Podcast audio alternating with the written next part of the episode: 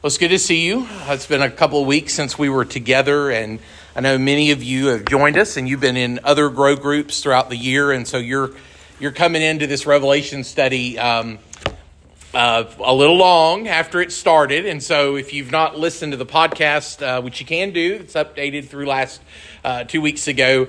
Uh, then you may wonder how are we approaching this? It may not make complete sense, um, and so I just encourage you the podcast is helpful. Uh, if for no other reason than if you need something to put you to sleep at night, it could be helpful. You never know. Um, but I want to just think for a few moments about how I approach the revelation and try to give you a synopsis of of how I think things are happening and what we've looked at in the book so far. And then we'll dive into Revelation chapter 17, picking up in verse number 7. So, a long time ago, we looked at chapter 1 in chapter 1 gave us an image of Jesus, our Savior, who walks in the midst of the churches, who holds the power of the churches in his hand, who is the one who is and who was and who is to come. He is the one who was and who died and who has life again. And Jesus controls the story of human history because Jesus is the agent of creation. And we're reminded throughout this book of what we're reminded throughout the story of Scripture, and that is that we cannot divorce the message of redemption from the message of creation. The very reason that we can trust God for our eternal salvation is that the same God is the creator of heaven and earth. In chapters 2 and 3, we heard specific messages to the churches. Jesus talked to the seven churches of Asia. A reminder to us that the Revelation is not only a prophetic book and an apocalyptic book, but it's also an epistle, a letter. And there are seven letters uh, to individual churches, but remember that each letter ended with this refrain Let him who has an ear hear what the Spirit says to the churches. These seven letters are specific to the churches of Asia, but they are for one another and they are for us as well. And they are a call to endurance and perseverance, a call to victory, a call to overcome by the blood of the Lamb and the word of our testimony. We're encouraged in those letters to examine ourselves and to think about the ways that we fail Almighty God as individuals and as a group of believers, and to refine our faith so that we might indeed be further conformed to the image of God's beloved Son.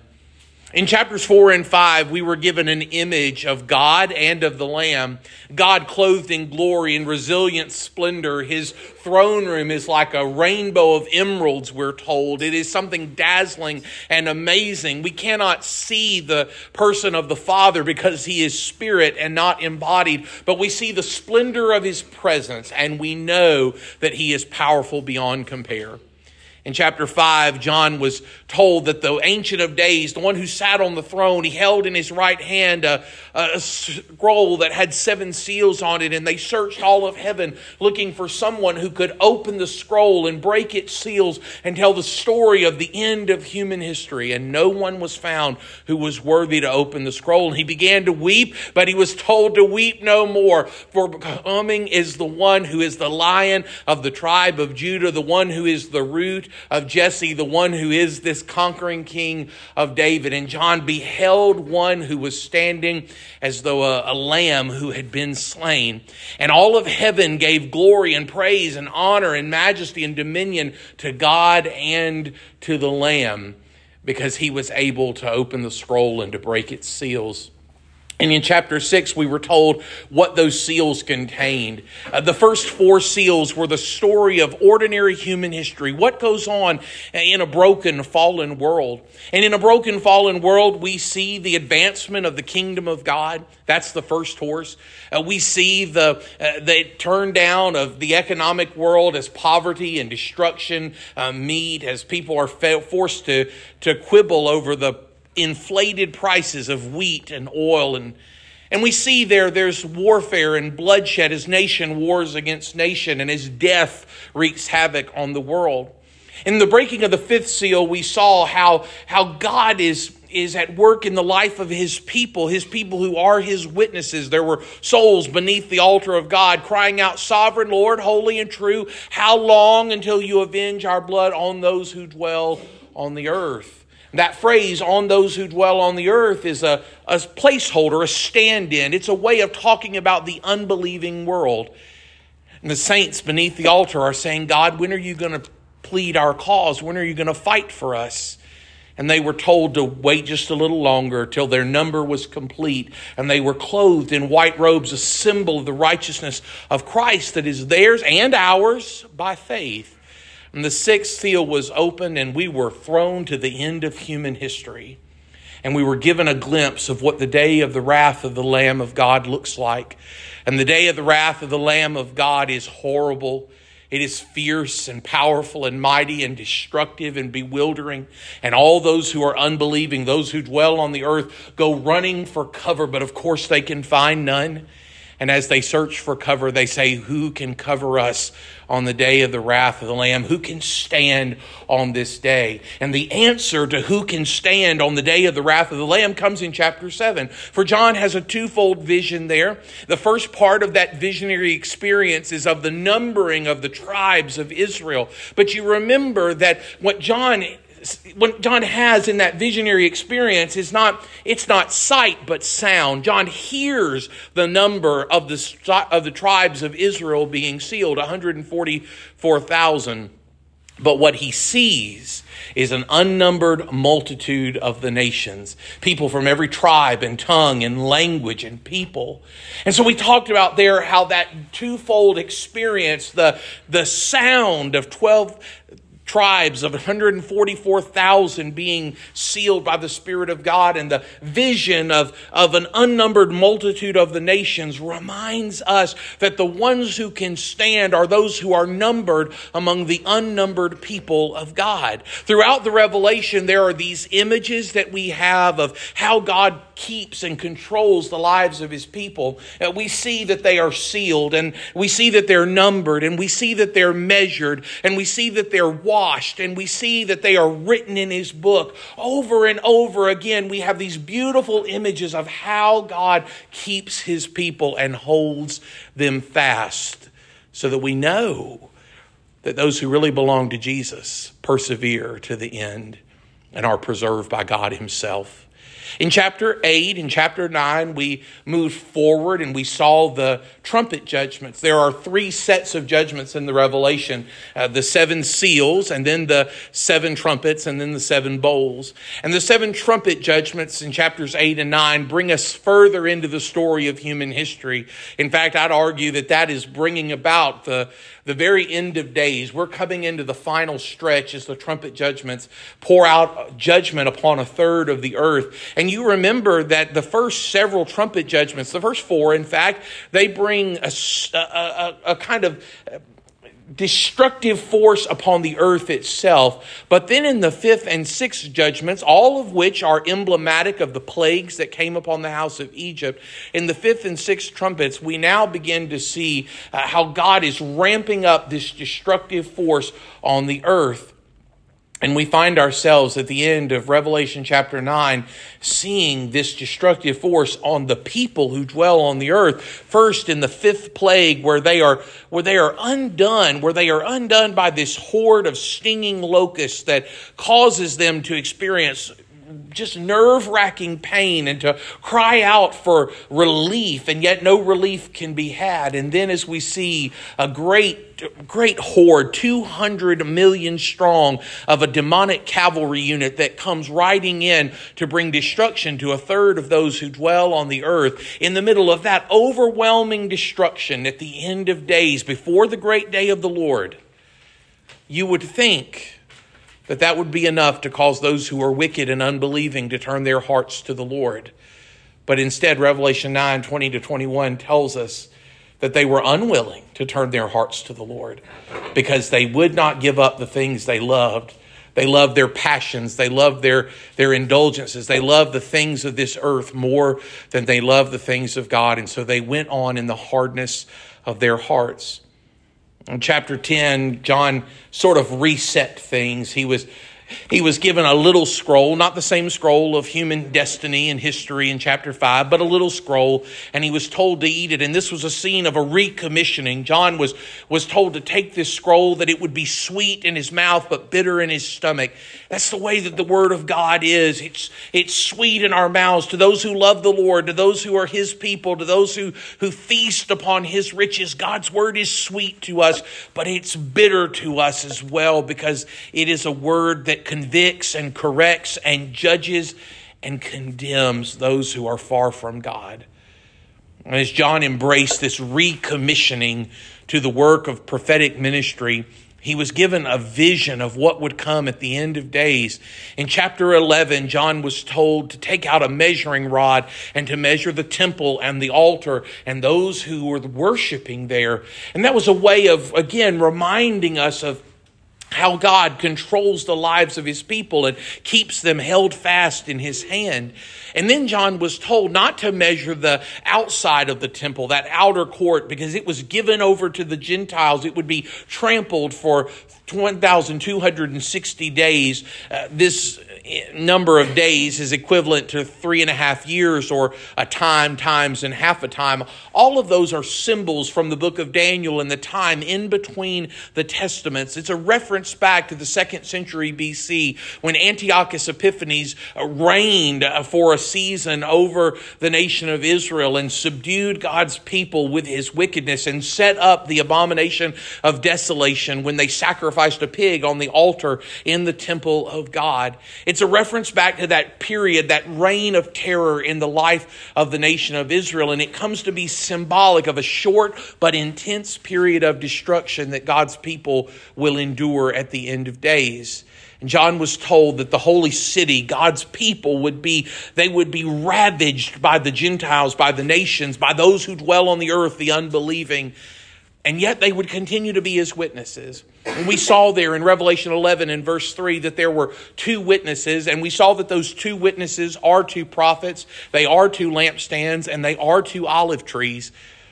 We talked about there that that's a way of telling us these are probably not just two witnesses, not just two individuals, but instead they are symbolic. And my argument is that they are symbolic of the whole people of God, the church, the living witness of Christ. And these two witnesses, they are slain uh, when they have finished their witnessing. That's what John says. When the witnesses finish their witnessing, Revelation 11 and verse 7, the beast rises from the abyss.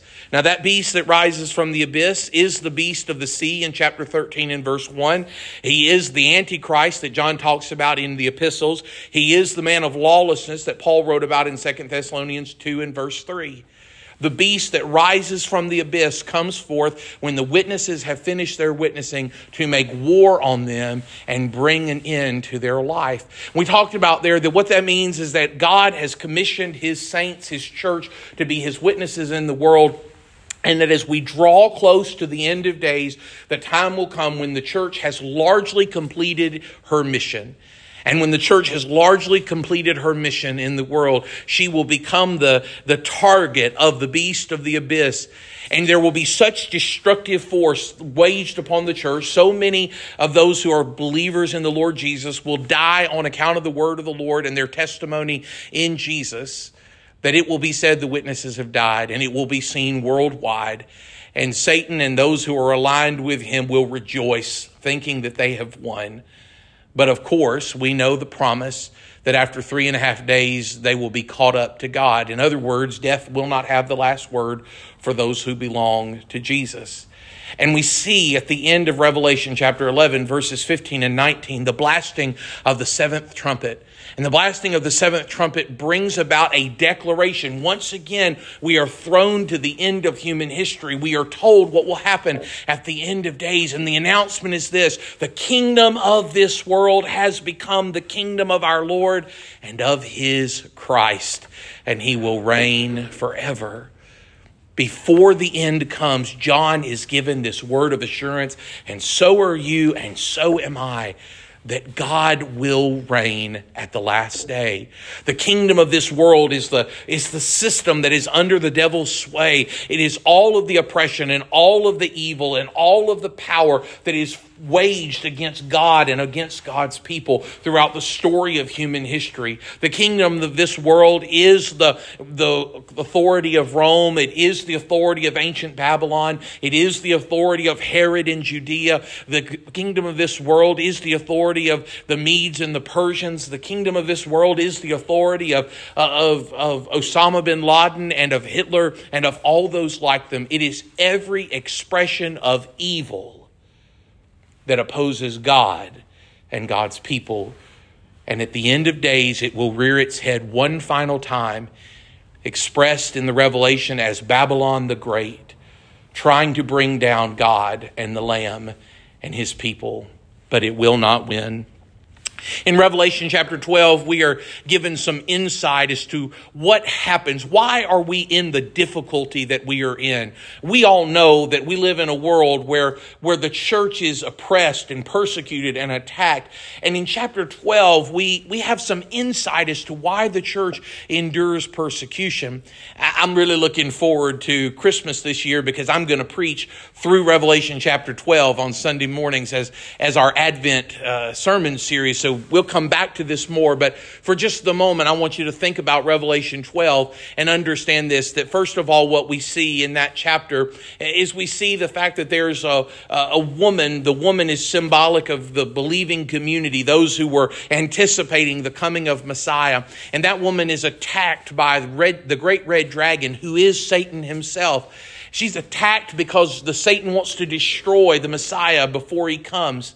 But we see that she is not destroyed and the child is not destroyed. In fact, as the dragon is waiting to destroy this child as it comes into the world, uh, the spiritual reality to what we see in the in the waging of war on the children of Bethlehem by Herod, what we see is that God God delivers that child up and causes him to come up and to be exalted in his in his power and in his glory. This child that people have been waiting on for centuries he is going he goes through crucifixion and resurrection and ascension and he is brought to the right hand of the father. And in the middle of chapter 12 we see that that, that causes the dragon to be to be cast out to be exiled from heaven. Because the son is exalted the accuser is silenced John tells us that there was a war that happened in heaven, and Michael, the archangel, wages war on the dragon and his angels. And the dragon is cast out of heaven because he is an accuser, he's an adversary. He is the one who has been telling God, You haven't dealt with sin, you haven't dealt with sinners, you need to bring about real justice, and you're not doing it. But God has dealt with sin, and he has dealt with sinners, and he has brought about real justice through his child, the Messiah, the Son Son of the living God, our Savior Jesus Christ. And when Jesus conquers hell and death and the grave by his crucifixion and resurrection, and when he is ascended to the right hand of God the Father, the Almighty, to live and come again, there is no longer a place for the accuser in heaven's court. And he is cast out. And so, why is the church at war? Well, because for a season, the dragon has been cast down to earth to make war on the woman and upon her children, on the church as a whole, and on the church as individuals. But remember that God evacuates the woman to the desert, a place not just of trial, but also a place of provision and of power. And God protects his people. Remember there that we're told the dragon, he wanted to drown the woman but God opens up the earth and takes the water in so that she is not drowned, but is saved. We live in this era when the dragon, Satan himself, is a numbered being. He's a defeated foe. He is, he is working out the last ounces of his strength. And as he does, he is making war on God and the people of God, knowing that one day he will be defeated. And chapter 13 and chapter 14 continued to give us these words of assurance and to bring us forward in the story of what's going on in the world spiritually. And so in chapter 13, uh, we saw the introduction of the beast of the sea, who is the beast of the abyss, who is the Antichrist, who is the man of lawlessness. And we also were introduced to the beast of the earth, who is also in chapter 16 told us, uh, we're told that he is the false prophet. And in chapter 14, we're given the, the numbering again of the 144,000 and the reminder here that they're held fast by God. And we're told about what will come at the end of days when God finally puts his sickle to the earth and causes those who are wicked to be trodden beneath his feet, crushed forevermore. In chapter 15, John tells us it's time. It's time to come to the end of days. It's time to look to the final story of what God is going to do in creation. The seventh trumpet has been sounded. It brings about the fullness of God's wrath, and the seven bowls of God's full and undiluted wrath are poured out. And that's what chapter 16 is all about. And as the undiluted wrath of God is poured out in the final period of human history, what we could call the Great Tribulation, we see that those who dwell on the earth are forced to endure the wrath of the Lamb and as they endure the wrath of the Lamb, it should turn their hearts. It should cause them to believe. It should make them realize the depth of their despair and of their sinfulness so that they call upon the name of the Lord and find grace in His eyes. But instead, so blinded and so wicked and so hardened by their sin, they know that all of this judgment and wrath is poured out by God but rather than calling upon him for salvation, they instead curse his name. And chapter 16 ends by the outpouring of the seventh bowl, which is the fullness of God's wrath. And chapters 17 and 18 then expand that final outpouring of God's wrath as the kingdom of this world, Babylon the Great, falls. And with it, so do the people of earth. How's that for a summary?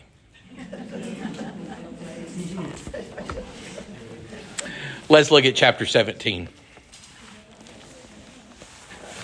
In chapter 17, we're going to pick up in verse 7. John writes, But the angel said to me, Why do you marvel? I will tell you the mystery of the woman and of the beast with the seven heads and ten horns that carries her. The beast that you saw was, and is not, and is about to rise from the bottomless pit and go to destruction and the dwellers on earth whose names have not been written in the book of life from the foundation of the world will marvel to see the beast, because it was, and is not, and is to come. This calls for a mind with wisdom. The seven heads are seven mountains on which the woman is seated. They are also seven kings, five of whom have fallen. One is, the other has not yet come, and when he does come, he must remain only a little while. As for the beast that was and is not, it is an eighth, but it belongs to the seven, and it goes to destruction. The, and the ten horns that you saw are ten kings who have not yet received royal power, but they are to receive authority as kings for one hour together with the beast. These are of one mind, and they hand over their power and authority to the beast they will make war on the Lamb, and the Lamb will conquer them, for he is Lord of lords and King of kings, and those with him are called and chosen and faithful. And the angel said to me, The waters that you saw where the prostitute is seated are peoples and multitudes and nations and languages. And the ten horns that you saw, they and the beast will hate the prostitute. They will make her desolate and naked and devour her flesh and burn her up with fire. For God has put it into their hearts to carry out his purpose by being of one mind and handing over their royal power to the beast until the words of God are fulfilled. And the woman that you saw is the great city that has dominion over the kings of the earth. In chapter 17, verses 1 to 6, John described Babylon the Great as the great prostitute sitting on a scarlet beast full of blasphemous names, arrayed in purple and scarlet, drunk with the blood of the saints, the martyrs of Jesus. It is important to remember that John is not speaking literally. He is writing about a reality, a literal thing, namely that final worldwide system of evil opposition to God and to the Lamb. A system that is bent on the glorification of the dragon, Satan himself, through obedience to the beast, the Antichrist. This very real system is described figuratively, however. It is like a prostitute, beguiling, enticing the nations to stumble into the idolatry she undergirds. It is also like the ancient city of Babylon, opposing and oppressing God's people, though only for a time, for God will make an end of her. But as the final manifestation of the kingdom of this world, it is so much more than a prostitute or a city. John wrote that when he saw her, he marveled greatly. That he marveled or was amazed at her does not mean that John was overcome with desire, but with disgust. The great prostitute, drunk with the blood of the saints, is a grotesque figure unlike anything the world has ever seen. There's nothing beautiful about her in the eyes of those who see clearly, but not everyone sees clearly. The angel invites John to settle his sense of amazement by seeing the mystery of the woman and of the beast with seven heads and ten horns that carries her. The description is largely focused on the beast, with the description of the woman's fall into fall to follow in chapter 18.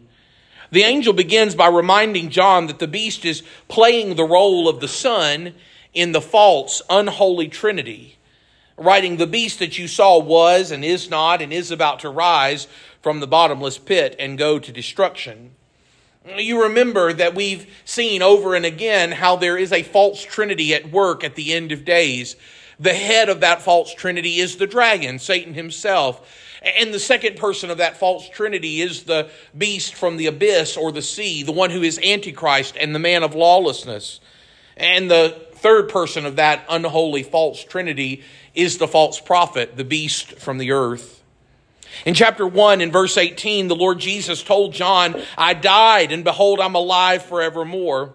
And in his address to the church at Smyrna in chapter 2 and verse 8, Jesus identified himself as the one who died and came to life. Jesus is the one who died and overcame death by his resurrection. The beast, ever and only a paltry, poisonous parody of the Son, is presented in chapter 13 and verse 3 as having a mortal wound, but its mortal wound was healed, and the whole earth marveled as they followed the beast. This apparent ability to overcome death is recalled as John is told here in chapter 17 that the beast was and is not and is about to rise from the bottomless pit and go to destruction. We were first introduced to the bottomless pit in chapter 9, verses 1 and 2. For it was out of this pit that came the horde of demonic locusts that were released to inflict great pain on a third of the earth. And in chapter 11, verse 7, John was told that when the witnesses have finished their testimony, the beast that rises from the bottomless pit will make war on them and conquer them and kill them. That beast from the abyss was described in 13:1 as the beast of the sea. And of course, as we've noted, he is the man of lawlessness and the final expression of Antichrist. We understand that the church, the witnesses of chapter 11 and verse 3, will fulfill her mission at the end of human history, but before the final coming of the Lord Jesus, and that when her work is done, God will allow the beast of the abyss to appear on the scene to make war on the church, leading to her large scale destruction and drawing to himself the worship of the unbelieving world. These things will take place during what is sometimes called the Great Tribulation, the final era of human history, when God will pour out in increasing measure judgment, first on a third of the earth with the trumpet judgments, and then on the whole earth with the bowl judgments, all in an effort to turn the hearts of the wicked to the right. But because the wicked are unwilling to give up their idolatry, they will only recognize God as the source of their judgment and curse his name, hardening themselves in their sin. When the last of these judgments are poured out, the Lord Jesus Christ will appear, raising all of his saints, both those who are dead and those who are alive at his return, to new life, and will descend to the earth, engaging the beast of the abyss and the false prophet and the dragon and the kings of the earth aligned with them in the Battle of Armageddon just before his millennial reign. That battle was first announced in chapter 16, verses 12 to 16, but it will actually occur in chapter 19, verses 19 to 20. So when the angel says that the beast is about to rise from the bottomless pit and go to destruction, it's a reference to the end time appearing of the beast, in which he draws to himself and to the dragon the worship of those who dwell on the earth while making war on the saints.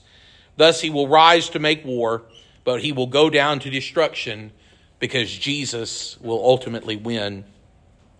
In chapter 13 and verse 8, John told us that the beast of the sea will be worshiped by all those who dwell on the earth, everyone whose name has not been written before the foundation of the world in the book of life of the Lamb who was slain. Now, in chapter 17 and verse 8, John is told how this worship will come about. Those who dwell on the earth, the unbelievers, will marvel to see the beast because it was and is not and is to come. In other words, the unbelievers will not have the capacity to distinguish the truth from the lie. They won't be able to understand the authentic from the fake. And so, without the security that comes from faith in the Lamb of God, they will be taken in by the beast's trickery and will worship him and the dragon he serves, delighted to make their livelihood from Babylon the Great until it proves their doom. One of the things that we've talked about over and again in this study is that those who are unbelieving will not have to be convinced to follow the beast. Uh, there won't be an act of compulsion. It will not be put upon them by force. They will do so willingly, joyfully, happily. They will go after the beast and they will take up their citizenship in Babylon the Great, excited and jubilant. And it will be because they have always resided in the kingdom of this world. We must remember, brothers and sisters, that those of us who are in Jesus Christ have experienced a great transaction. We have been liberated and freed. The Apostle Paul says in the book of Colossians that we have been delivered from the domain of darkness and transferred into the kingdom of God's beloved Son. That means that we once were a part of the kingdom of this world. We once would have been citizens of Babylon the Great. We did follow the dragon. But by faith, we have been transformed, changed, delivered, set free, and we have a new home. We must understand that. Because if we don't, then we deceive ourselves into thinking that somehow mankind lives in a great spiritually neutral territory, as though we are in a no man's land in between two opposing forces, yet to determine where we will live. And that is just not the case, not for us and not for the world. The angel signals to John that there is something difficult to understand about this beast, and he expresses the need for a mind of wisdom. The sort of wisdom needed, of course, is the wisdom that comes from God and not this world. It's neither the study of history nor the knowledge of the newspaper that we need to understand these things, but instead we need the illuminating presence of the Holy Spirit, the one who guides us into all truth. The description of the beast is built upon the vision of Daniel chapter 7. First, the angel says that the seven heads on this beast are seven mountains on which the woman is seated. Grant Osborne says that these mountains are a phrase that's often used for Rome in the ancient world because it was built on seven hills Aventine, Caelian, Capitoline, Esquiline, Palatine, Quirinal, and Viminal. Those are the seven hills of ancient Rome. During the reign of Domitian, the emperor, we believe, who was at the time of John's writing, there was a great festival to celebrate these seven hills the festival of Septimontium.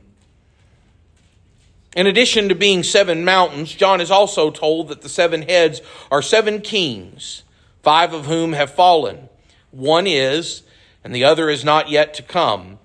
And when he does come, he must remain only a little while. As for the beast that was and is not, it is an eighth, but it belongs to the seven, and it goes to destruction. Well, we could spend three or four uh, hours here talking about these things. These three verses, verses 9, 10, and 11, are probably the most difficult in the entire book to interpret. Great effort has been made by theologians to identify the seven kings as seven emperors of Rome, or even as seven kingdoms or empires that have ruled in world history. But all the efforts, if you read all the theologians, and I've read a great many of them over the last weeks, all of the efforts to identify who these seven kings are requires selection and careful omission of certain emperors or empires in order to get the progression described in these verses. Selection and omission that are arbitrary and not at all necessitated by the words of the text. So it makes it difficult for us to understand. Of all the things I've read, I think Grant Osborne identifies a compelling argument. He says that many believe that the numbers five, one, and one, and one who is yet to come, an eighth, the numbers should not be connected to actual kings or empires, but are apocalyptic symbols, with the seven meaning the world kingdoms are complete.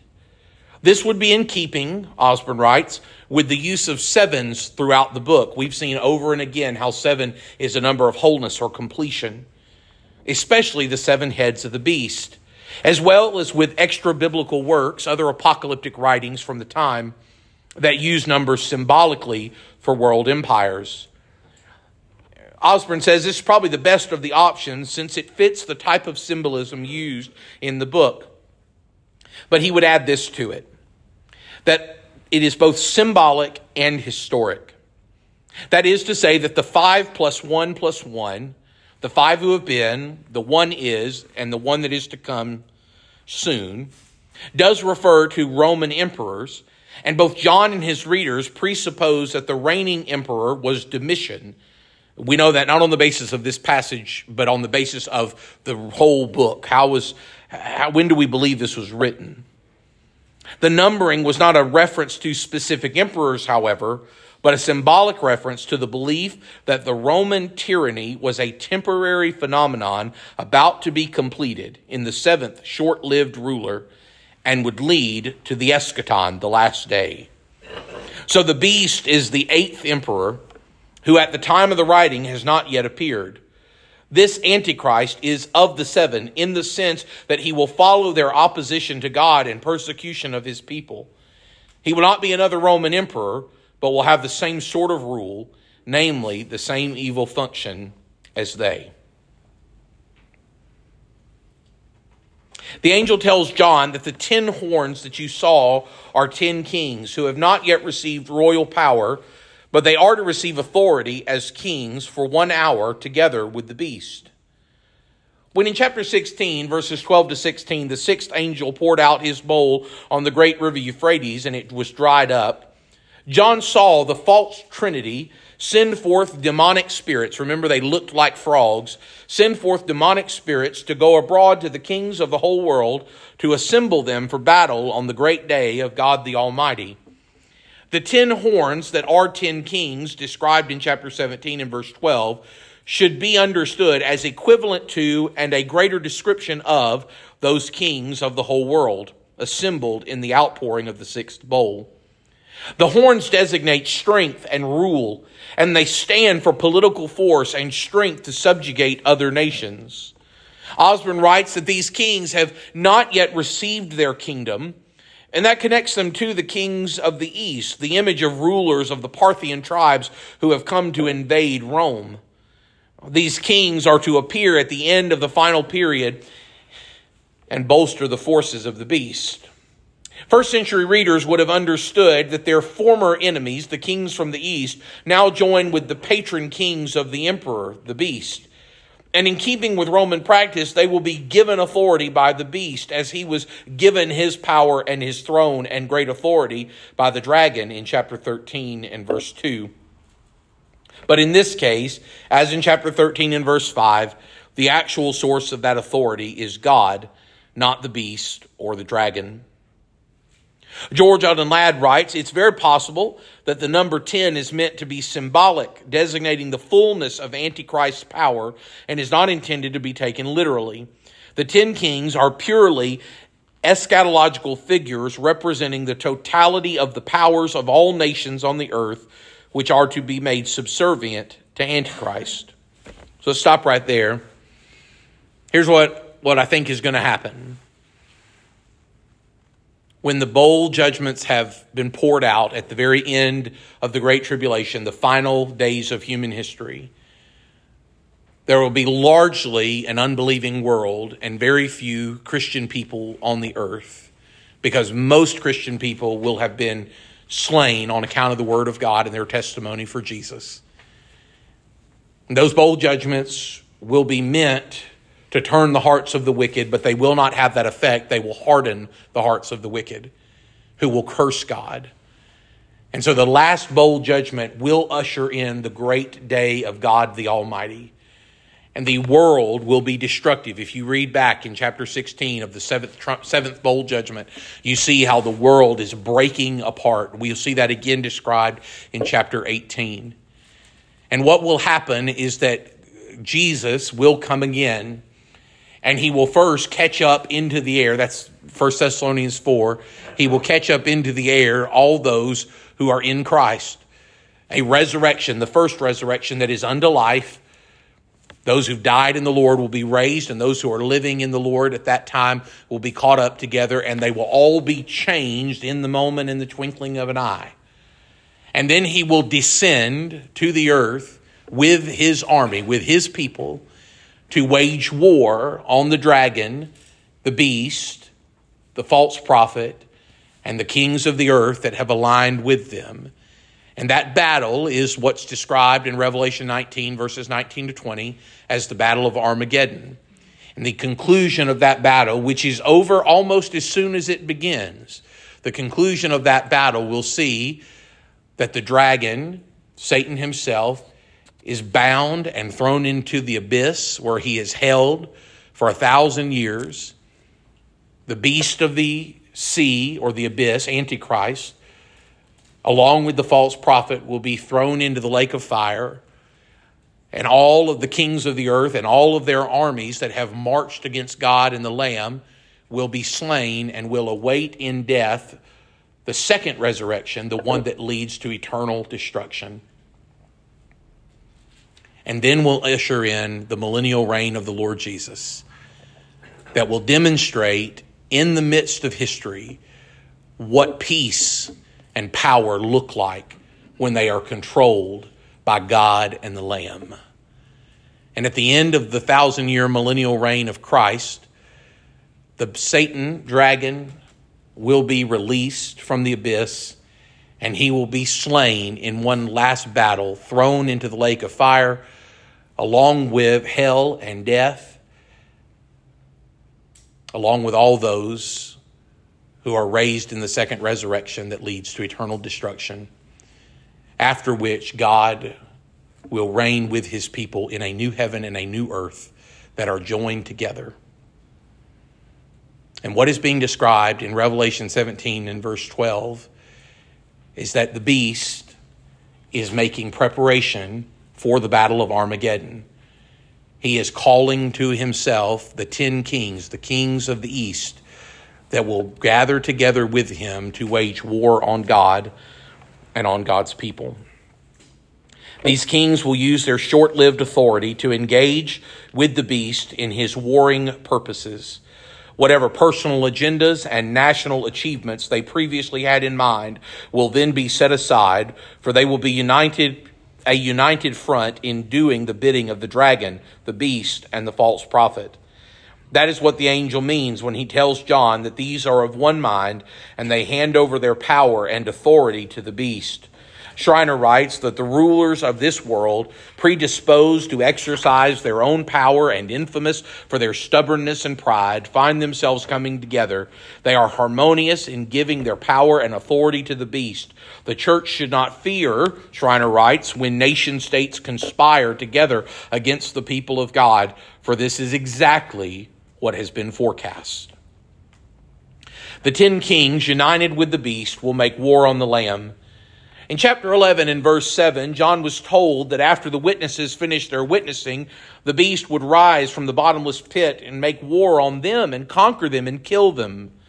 Indeed, that was the pattern set forth in Daniel chapter 7 and verse 21. Encouraged by their widespread, though temporary victory over the saints of God, the beast with the kings of the earth will set his sights on a much grander target, waging war on the Lamb himself. This warfare is the battle introduced in chapter 16 and verse 14 and described in chapter 19 and verse 19, the battle of Armageddon. In chapter 19, John writes, I saw the beast and the kings of the earth with their armies gathered to make war against him who was sitting on the horse and against his army. The beast will be allowed to get to have great success against the church. And as he turns his tricks on the world stage, the unbelieving nations, individually and collectively, will be drawn under his sway, joyfully taking his mark, enthusiastically joining up in his service, fiercely fighting for his cause. That's why we must remember the whole prophecy from Daniel 7, where the prophet says, I looked, and this horn made war with the saints and prevailed over them until the Ancient of Days came, and judgment was given for the saints of the Most High, and the time came when the saints possessed the kingdom. It may appear as though the ten kings and the beasts they serve, well, who have previously had success in waging war on the people of God, cannot be stopped. But the Ancient of Days will have the last word, and the judgment will be on the side of the saints of God. The angel is definitive in describing their destruction. They will make war on the Lamb, and the Lamb will conquer them, for he is Lord of lords and King of kings, and those who who were with him are called and chosen and faithful. The Lamb will overcome. That's what this whole book is about.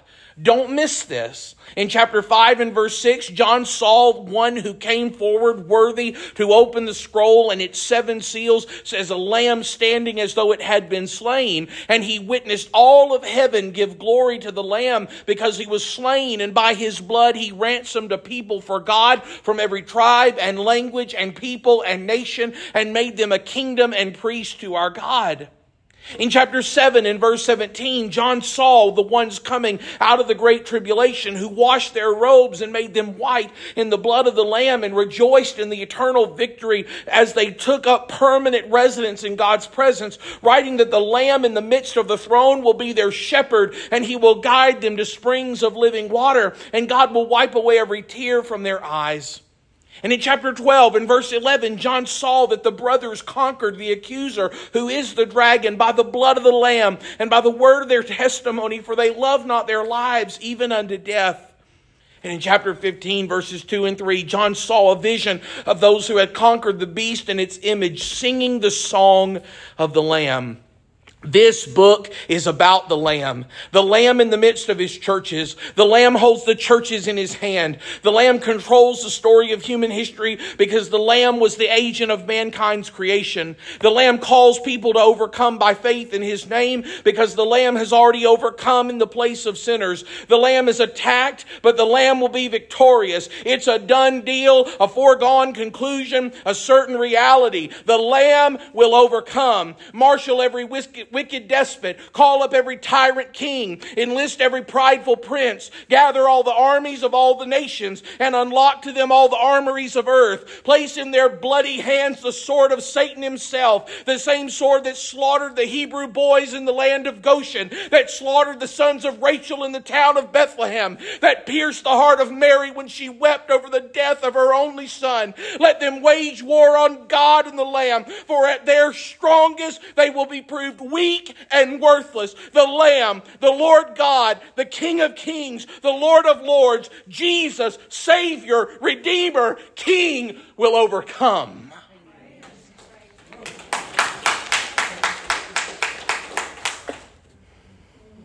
Praise God, from whom all blessings flow. The angel told John, I will show you the judgment of the great prostitute who is seated on many waters.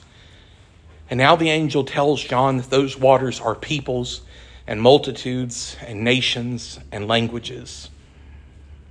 Remember that the prostitute is not a literal woman or a literal city, but is the symbol of the final expression of worldwide evil opposition to God and the people of God. This woman will be used by the beast to draw and entice and engage those who dwell on the earth, the unbelievers, in the worship of the beast and the dragon. Her appeal will be worldwide, which is why she is seated over peoples, multitudes, nations, and languages. Literally, no unbeliever will be untouched by her sway. Recall the vision of chapter 7 and verse 9, where after hearing the number of the sealed of the tribes of Israel, John saw an unnumbered multitude of the nations. Here, in chapter 17, we are reminded that no one is neutral, no nation, no people, no language, no tribe. Every person will be found in one of two kingdoms. Either by faith in the Lamb, we will be citizens of the kingdom of God or in unbelief, we are citizens of the kingdom of this world, which John describes as Babylon the Great. Everyone, us included, need to be delivered from the domain of darkness and transferred into the kingdom of God's beloved Son. The only way for that to happen is by grace through faith. The angel tells John that the ten horns that you saw, they and the beast will hate the prostitute they will make her desolate and naked and devour her flesh and burn her up with fire. That's a declaration. The description of that destruction is what chapter 18 is all about. So we only need to say at this point that the nature of evil is self destructive. The worldwide system of evil will gain power from the beast but only for as long as that power is needed to accomplish the beast's purpose, and then it will turn in on itself. Schreiner reminds us that evil ultimately implodes, it is inherently self destructive. The city of man will collapse under the weight of its own evil and hate. And then the angel tells us that this destruction will happen the woman will fall at the hands of the beast because God has put it into their hearts to carry out this purpose by being of one mind and handing over their royal power to the beast until the words of God are fulfilled. And the woman that you saw is the great city that has dominion over the kings of the earth. Sometimes we get we get confused about the way this world works. We don't see God embodied in front of us day in and day out. And so perhaps we begin to think, well, God is far from us. He's removed from us. He's a long way off from us. And perhaps we begin to think that this world turns on its own, is left to its own devices, as though God is simply allowing all these things to happen. And John reminds us here at the end of Revelation chapter 17 that actually God is the active agent. He is not only allowing, but He is causing things to happen. And one of the things that God will cause to happen at the end of days is He will cause the final stand of evil to rise so that He might be proved powerful and majestic over every force that dare rise against him.